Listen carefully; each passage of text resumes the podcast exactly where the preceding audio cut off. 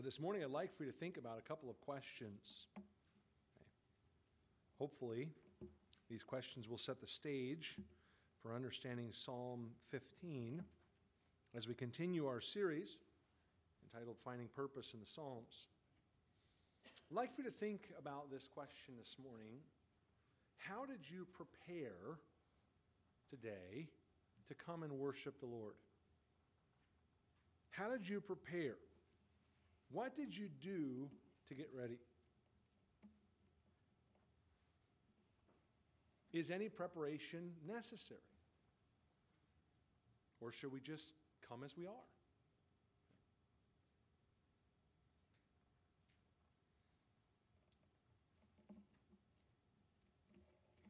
Just let that one hang for a minute out there, sorry.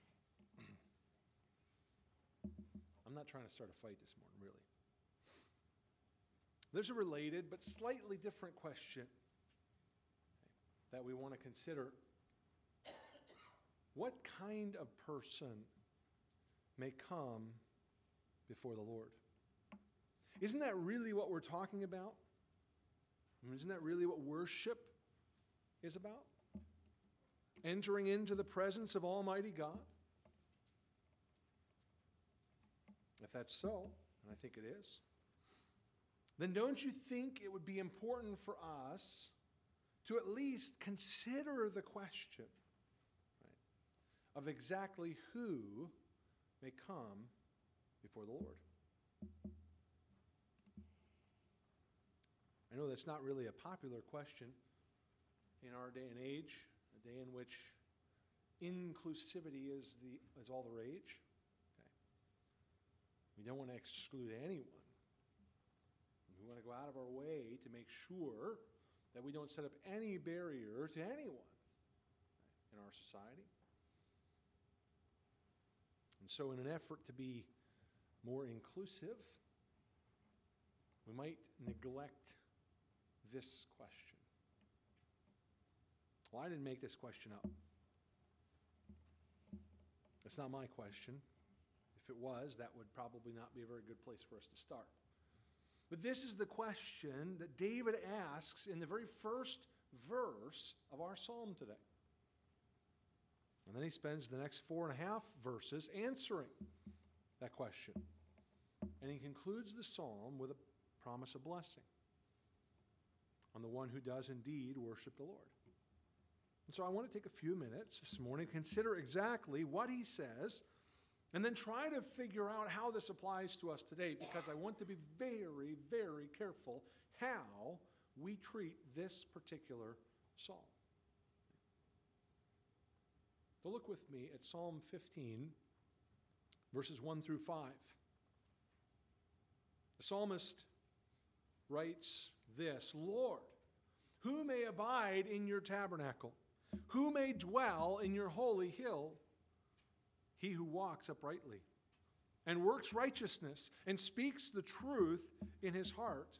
He who does not backbite with his tongue, nor does evil to his neighbor, nor does he take up a reproach against his friend, in whose eyes a vile person is despised, but he honors those who fear the Lord. He who swears to his own hurt and does not change, he who does not put his money out at usury, nor does he take a bribe against the innocent. He who does these things shall never be moved. Let's just pray briefly, if you, if you will, with me. I'd like to ask the Lord to help me today as I share this message with you.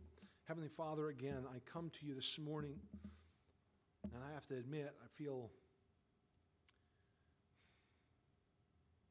challenged to try to bring this message this morning.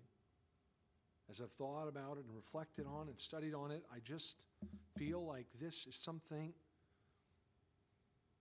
I have a hard time getting my, my mind around, a hard, hard time getting in the position I need to be in. Lord, I need you. I need you to give me wisdom to speak. I need your spirit, Lord, not just to strengthen me, but also to work in each and every heart here this morning so that your word can have power. Lord, I pray that you'd help us to see exactly what the psalmist is saying. And help us to see just how desperately we need you.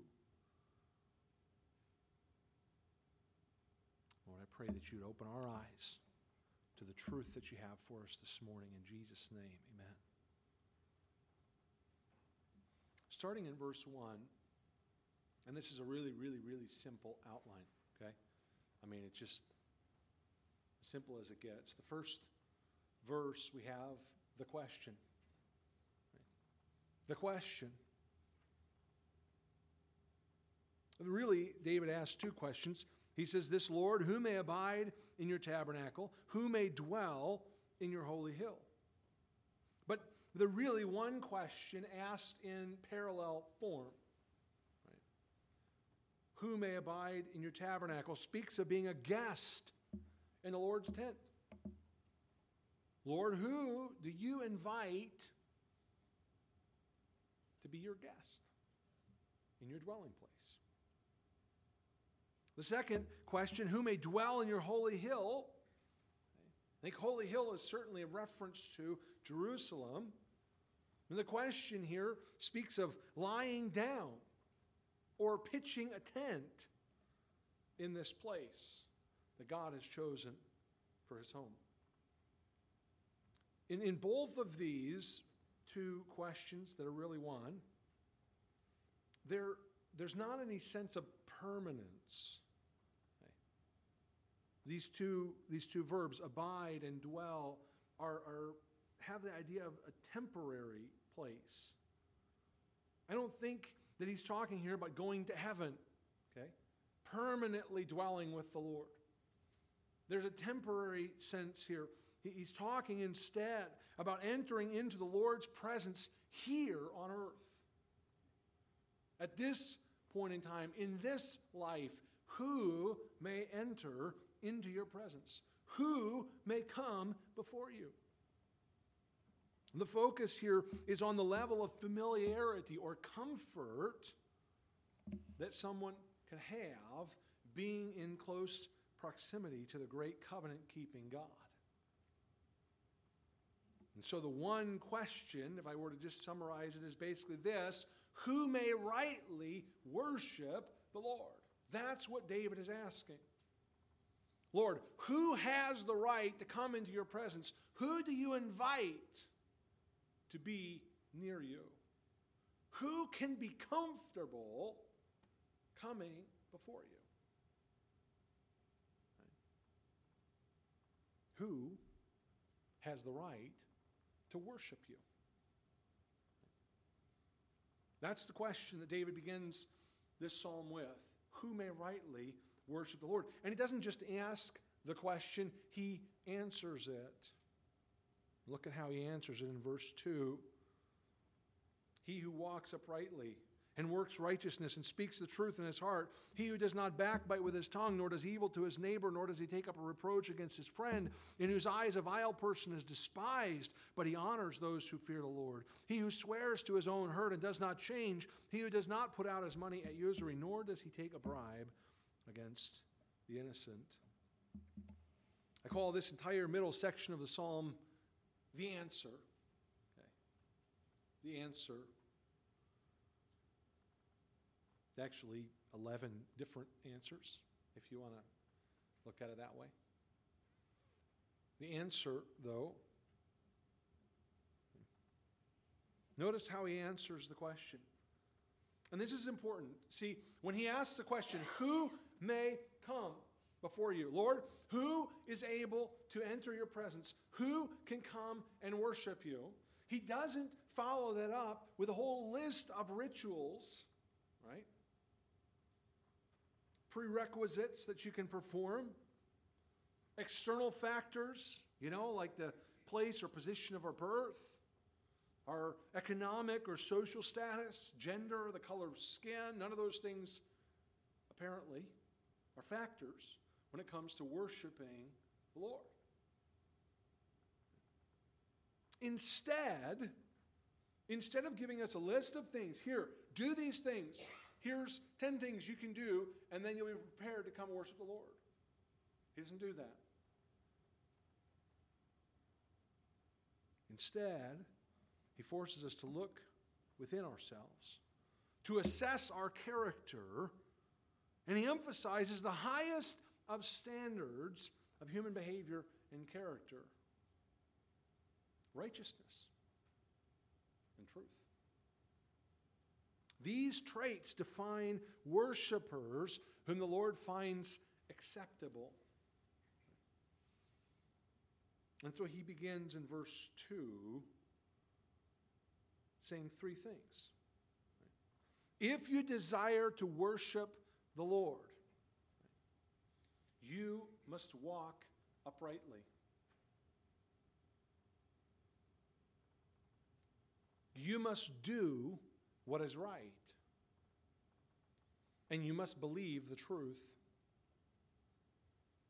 To walk uprightly means to be blameless or complete. The word has the idea of wholeness. It speaks of living with consistency and integrity. What you see is what you get. The man who walks uprightly is trustworthy because he does not live deceitfully. You must walk uprightly. But he's also conscientious. This is important as well. He's conscientious to do what is right. This person gives attention to the details of his life. So he doesn't cut corners or bend the rules. He's not careless because he wants to make sure that what he does is right. And it's not just his actions that are right, his very thoughts are based on the truth. This is exactly the opposite, by the way, of the fool from Psalm 14 and verse 1 who says in his heart, There is no God, deceiving himself. No, the true worshiper here doesn't deceive himself or follow his heart. He speaks truth to his heart and to himself.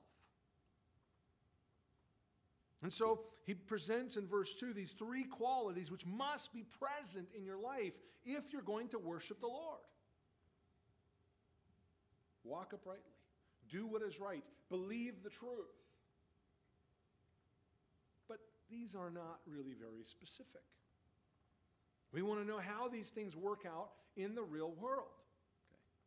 Okay? And I think that's what he shows us in the next verses. Look at verse 3. He who does not backbite with his tongue, nor does evil to his neighbor, nor does he take up a reproach against his friend. It seems to me that the three uh, points of verse 3 correspond to the first part of verse 2, the part that says you must walk uprightly. It's talking here about being a person of integrity. See? To be a person of integrity means, in this verse, at least he identifies it in three ways, that you must not use your words to hurt. Okay?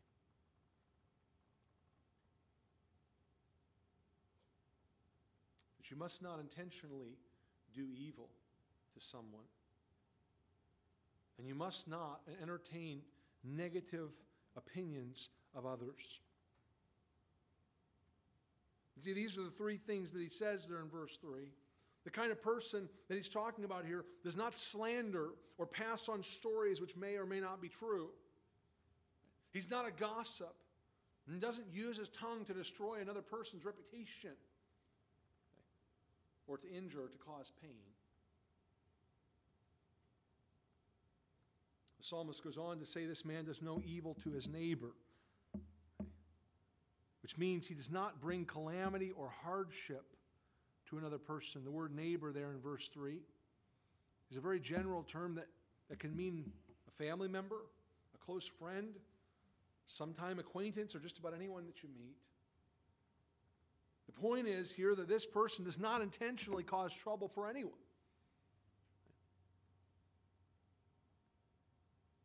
And the third point that he, that he draws here is that he does not take up reproach against his friend. This phrase is a little bit more difficult, and, and uh, different people disagree on exactly what it means. But I think he's talking here about what a person chooses to listen to. Okay. And so in this verse, we have what you say, what you do, and what you hear, what you listen to. It's not just that, that, that, he doesn't say or do hurtful things, he refuses to even entertain negative thoughts about other individuals. He assumes the best about them and does not listen to others when they share opinions that paint others in a bad light. I think this is what it, it looks like to be a person of integrity. And so I think verse 3 highlights for us and maybe offers us more of a description of that first phrase from verse 2 that walking uprightly, being a person of integrity, has a lot to do with how you use your mouth. But there's more. Verse 4 he says, In whose eyes a vile person is despised, but he honors those who fear the Lord. These two lines form a, uh, a, a specific kind of parallel that's often used in Hebrew poetry. It, it's more common in the book of Proverbs than really anywhere else. But it's, it's where two ideas are contrasted. But, but because of the nature of the way that it's constructed, as we read them together, they, shine, they shed light on each other. The contrast is important. The question, of course, that we're trying to answer is this Who may rightly worship the Lord? And in addition to being a person of integrity, you must also believe the truth. I think that's what verse 4, the first two parts of verse 4 are really talking about here. It's about believing the truth. I think he's expanding on what he said in verse 2 about believing the truth, about speaking truth in his heart. You see, because believing the truth means agreeing with God about both what is good and what is evil. So, this is what you must do. You must hate what God hates, and you must love what God loves. This is the requirement the first line of verse 4 literally says this In whose eyes the despised person is despised. In whose eyes the despised person is despised. It means that the true worshiper hates sin, just like God hates sin. He doesn't pretend that sinners are good people. Nor does he love something that God hates.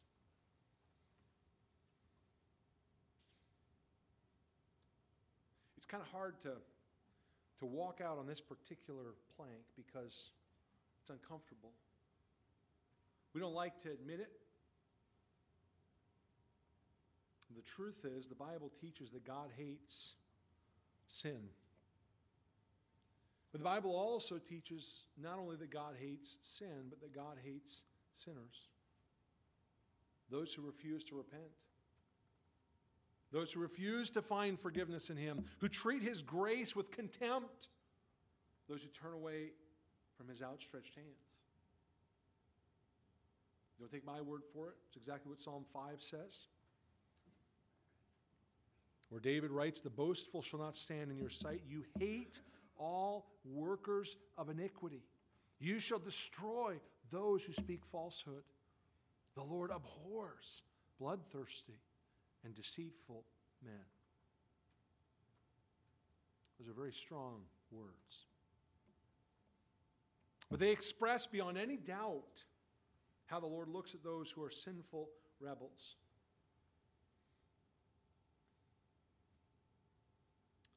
But on the other hand, what about those who honor the Lord? Who show reverence and respect for him? Well, the man who would worship the Lord must also show them honor. Okay. Well, I understand what he means here when he's talking about despising the despised person and honoring the one who honors the Lord. He's talking here about more than how we feel, okay? He's talking about what we do. He's talking here about who we follow. Because the one who is honored is followed. And this man who would worship the Lord does not follow the vile person, the despised person. He honors, follows the one who fears the Lord, seeks to imitate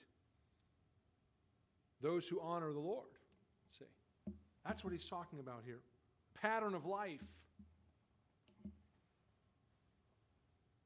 Thursday night, my wife and I were watching the uh, halftime ceremony honoring Brett Favre and retiring his uh, number with the Packers. And, uh, you know, I'm not, I know this is sacrilege. I, I shut the game off before, you know, before the start of the third quarter and didn't watch any of the second half. Um, I went to bed, so sorry. Anyways, watch the halftime uh, ceremony. That was interesting to me. um, but you know, after, after Brett Favre had said a few words, they brought out another famous Green Bay quarterback, right? Bart Starr. They, they rode him, he rode out on a field, on the field, you know, in a, in a golf cart to a very loud and long ovation. And as the camera followed, he and his wife, Cherry, I said to Pauletta, I said, he played back when you could actually consider them role models. You know? I said, this was a, th- things were a little different back then, you know, with some athletes. We've come a long way as a society and not necessarily in a positive direction, I don't know. But it makes a pretty big difference whom you, whom you follow, doesn't it? When it comes to professional athletes, it's possible to still find some who are committed to excellence and hard work, playing by the rules, honoring the Lord with their talents. There's some out there. But there are plenty of drunkards and drug addicts, violent and abusive men and women who'll do anything to gain an advantage, whether it's within the rules or not. Of course, I'm sure there probably were plenty back in that back in those days too. But if you're going to choose a role model, you better be careful about who you follow. More importantly, and this is, I think, what David is getting at here.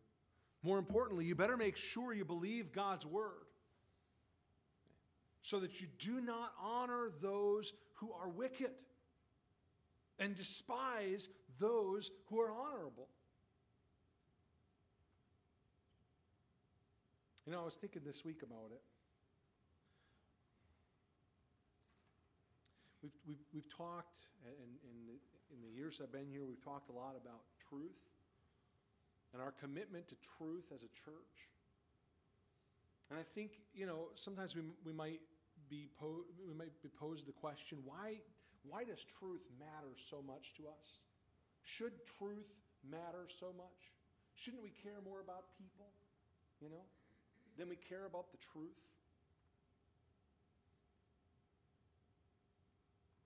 And I thought about it. The problem here in verse 4 is that if we care more about people than we care about the truth, we're going to have a tendency to honor those who are despised and to despise those who honor the Lord.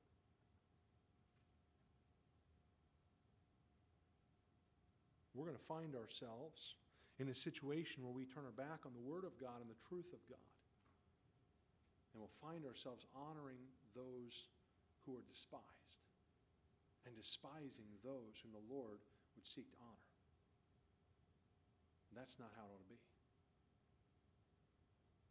We need to be committed to truth. We need to believe the truth so that we despise the vile. And we honor the honorable. That's how it ought to be. That's how it is for the man who would worship the Lord. David is still not finished answering his question from verse 1. And so he continues in verse 4 He who swears to his own hurt and does not change. He who does not put out his money at usury, nor does he take a bribe against the innocent. You see, if you're going to worship the Lord, then you cannot go back on your word. You must not take advantage of others, and you must not ignore justice. Injustice. I think I typed that wrong. Sorry. You must not ignore injustice. Notice how he describes this man at the end of verse 4. He makes a promise. And even when it becomes painful or costly for him to keep his word, he doesn't change it. He says swears to his own hurt. I don't think he's talking here about putting himself in a bad situation. He's simply, I think, talking about keeping his word even when it costs him, even when it hurts to follow through.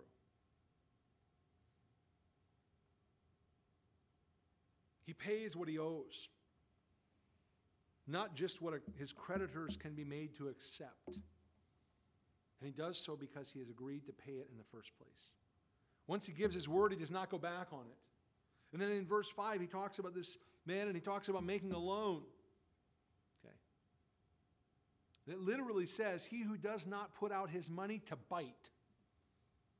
He who does not put his money out to bite.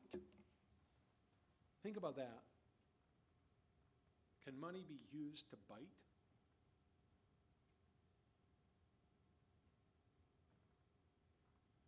Of course, in ancient Israel, the law was such that if your Israelite brother came to you and had a need of a loan, you were to loan him whatever he needed at no cost. Loans between Israelite brothers were intended to be interest free.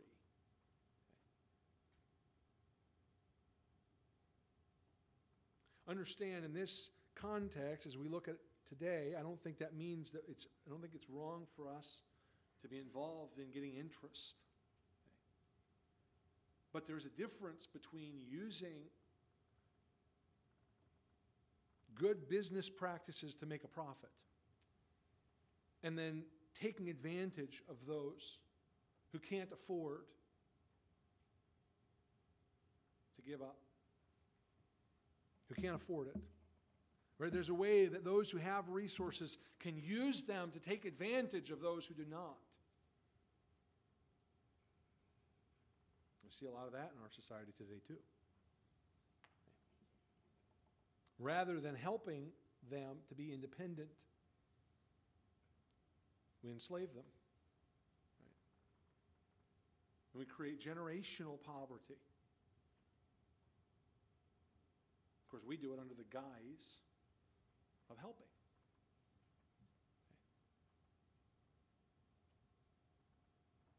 But I think the warning here is of using your resources, putting out your money to bite, using your resources to take advantage of those who are in a needy situation. This man who worships the Lord does not use his money to trap others in debt. Not only will he not take advantage of the poor, he will not accept a bribe. You see, it's not enough for him to say, hey, I'm not abusing the poor. He's not going to look the other way while other people do that. This is the man who does what is right. And so those three points in verse 2, I think, are, are, are expanded in the following verses.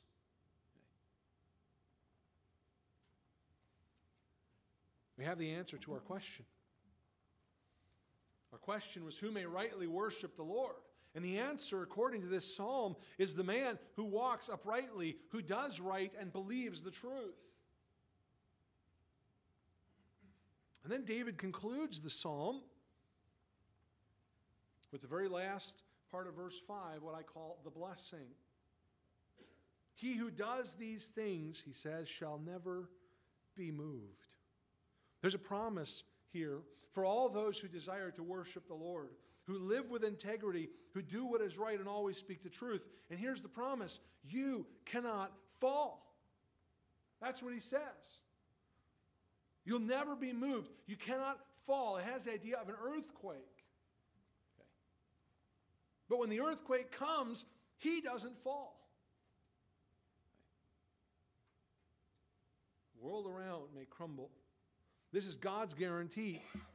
Those who come before him morally upright and obedient, loving the truth, will never be put to shame. And David presents it to us as a promise that even though the whole world may crumble, we can stand with confidence in his presence, knowing that he will uphold us and preserve us. I don't know about you, but if to be okay, I got to tell you this. If I were you right at this moment, I would be a little bit concerned. I'd be concerned about my preacher. I'd be concerned about what he says next, about what he better be saying next. Because as I've been thinking through this, as I'm, as I'm preaching this this morning, there's something missing here. If I stop right now and walk out the door,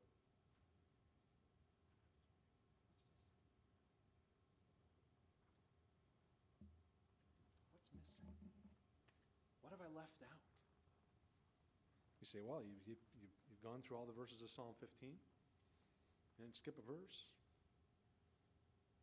There's something missing. Do you know what it is? One thing we can't afford to miss. If we miss this, then everything that I've just said, rather than being helpful, is hurtful to you. If we miss this one thing, then everything that I have said up to this point is actually harmful to you.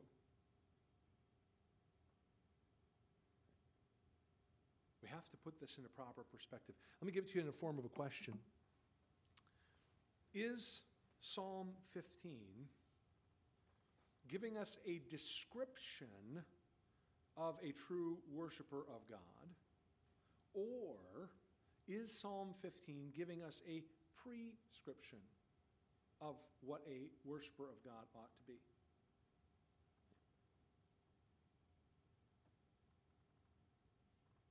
Let me put it a different way. Is David telling us how we can become true worshipers? Or is he describing to us what true worshipers are like?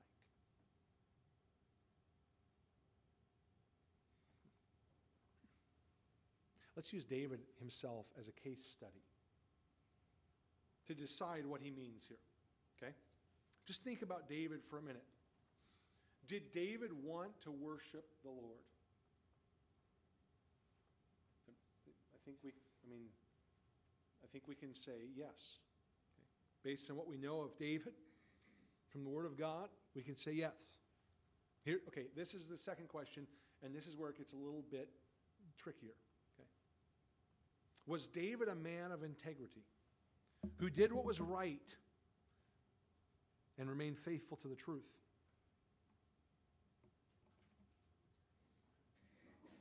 It's a yes or no question. No. If you know anything about David's life, you have to say no. David was an adulterer, a liar, a deceiver, a murderer, a terrible father to some of his children.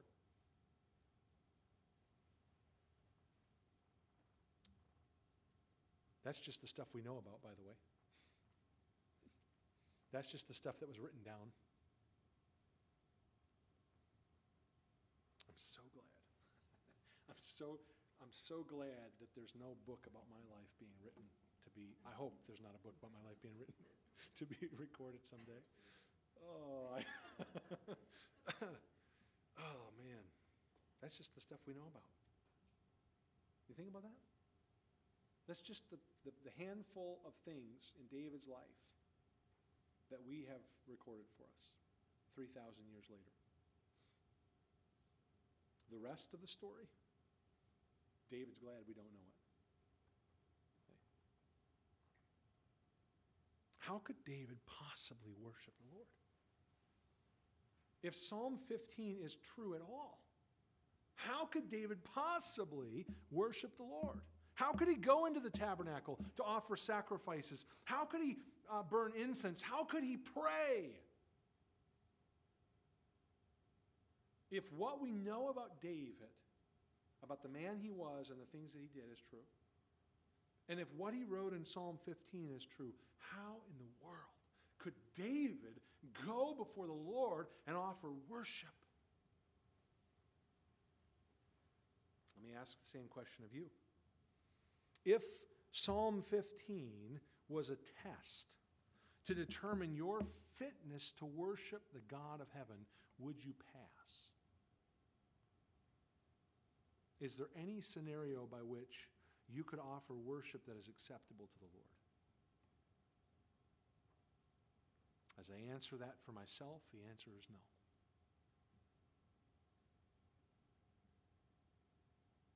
There's no circumstance in which I can read Psalm 15 and apply that to my life and say, yeah, I can do this. I can come before the Lord. I can enter into his tent. I'm welcome there. I'm invited there. I can lie down and rest there. Can't do it. I asked the question at the beginning of the message about what you did to prepare to come and worship the Lord today. After reading this psalm, I wonder if you are really prepared. By that, I don't mean did you clean yourself up, shower and shave, you know, brush your hair out, put on clean clothes. I, I don't mean by that either, are you a good enough person?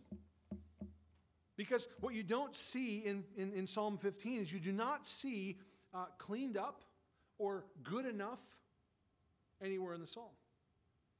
Instead, what we see is we see a standard of righteousness and moral perfection that is impossible for us to attain. Let's be honest this morning. You're not good enough to enter the Lord's presence. You're not good enough to worship the Lord if this is the standard that He requires. And let me go even one step further. David says this is the standard that He requires.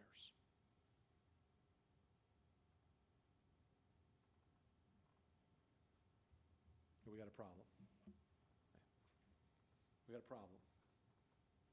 If this is the standard, and David says it is, if this is what the man must be like before he can enter the Lord's presence, before he can worship the Lord,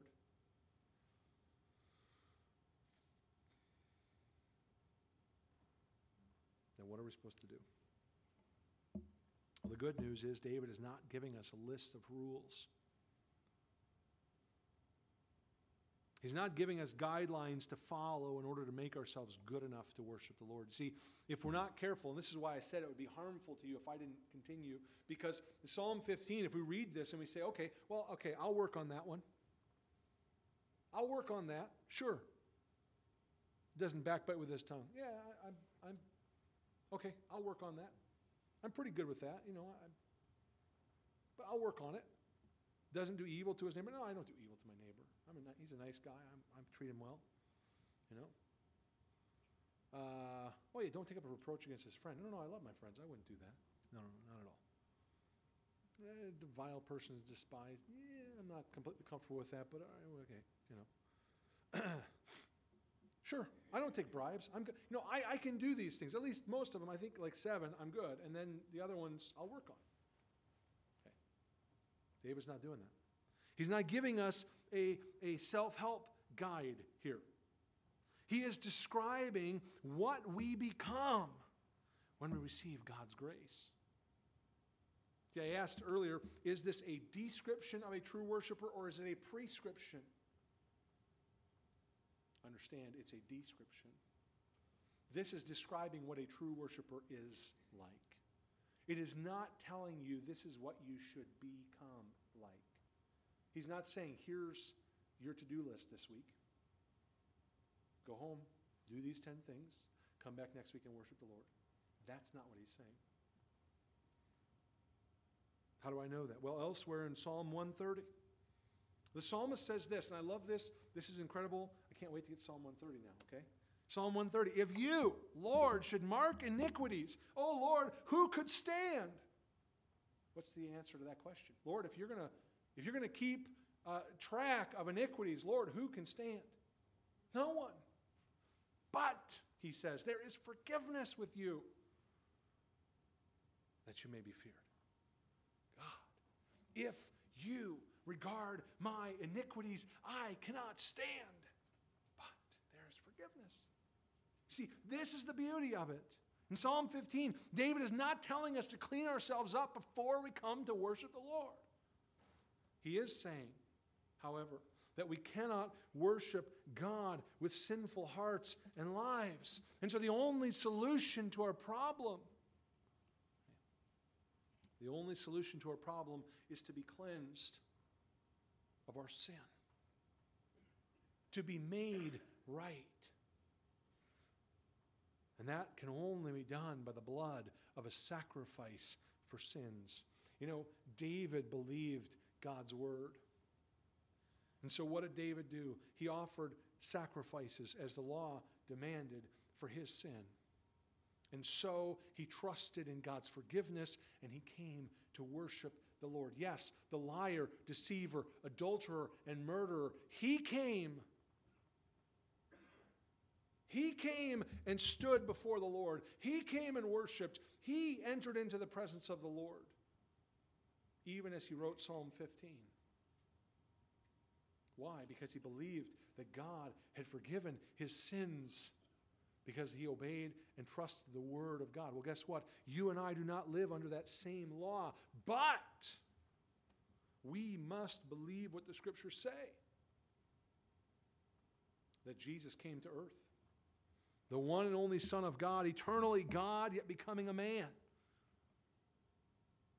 And why would he do such a thing? So he could offer himself as the final sin offering, the once for all sin offering.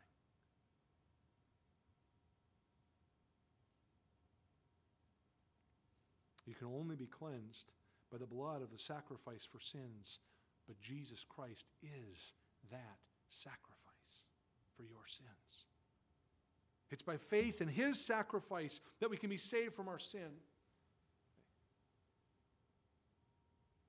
Again, this is not about self reformation. This is not about cleaning ourselves up and making ourselves presentable. This is not about us being good enough for God. This is about us being cleansed, being made new so that we can stand before the Lord in pure and perfect holiness. And it's only when we've been forgiven by God as a free gift and cleansed from all unrighteousness that we can worship Him.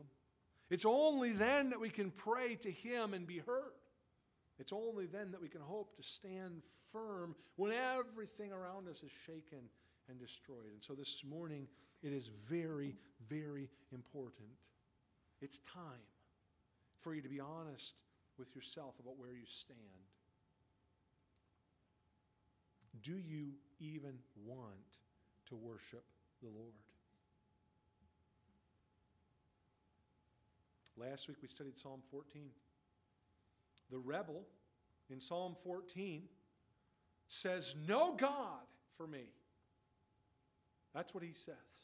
I will not submit to any God.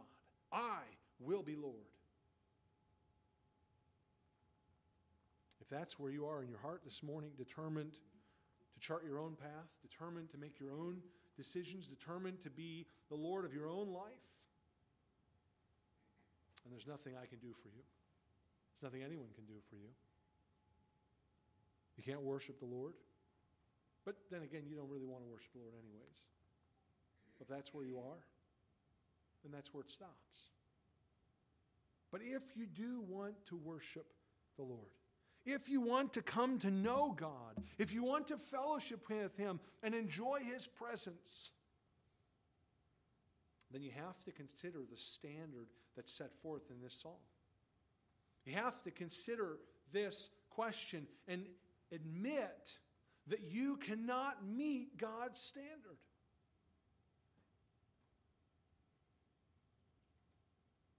if you really want to know Him and you really want to worship Him, you have to admit that you don't meet His standard. Are you willing to admit that today? Are you willing to admit that you are sinful? That you are unworthy to come before the presence of the very God of heaven?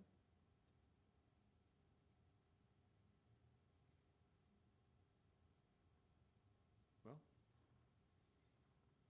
if you're ready to admit that, then there's good news. Because Jesus died for your sins so that you could be forgiven and enter into a relationship with your Creator if you will believe what the Bible says. And so finally, I ask this Will you trust in Jesus Christ as your Lord?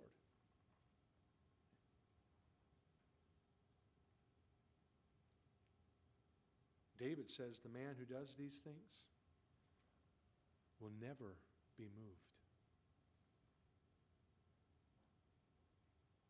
If you trust in the Lord and you come to Him on the basis of His grace, you cannot fall. The world around you can crumble, can be shaken, can be destroyed, and you will stand in the presence of the Lord. That is the promised blessing of Psalm 15. Let's close with prayer.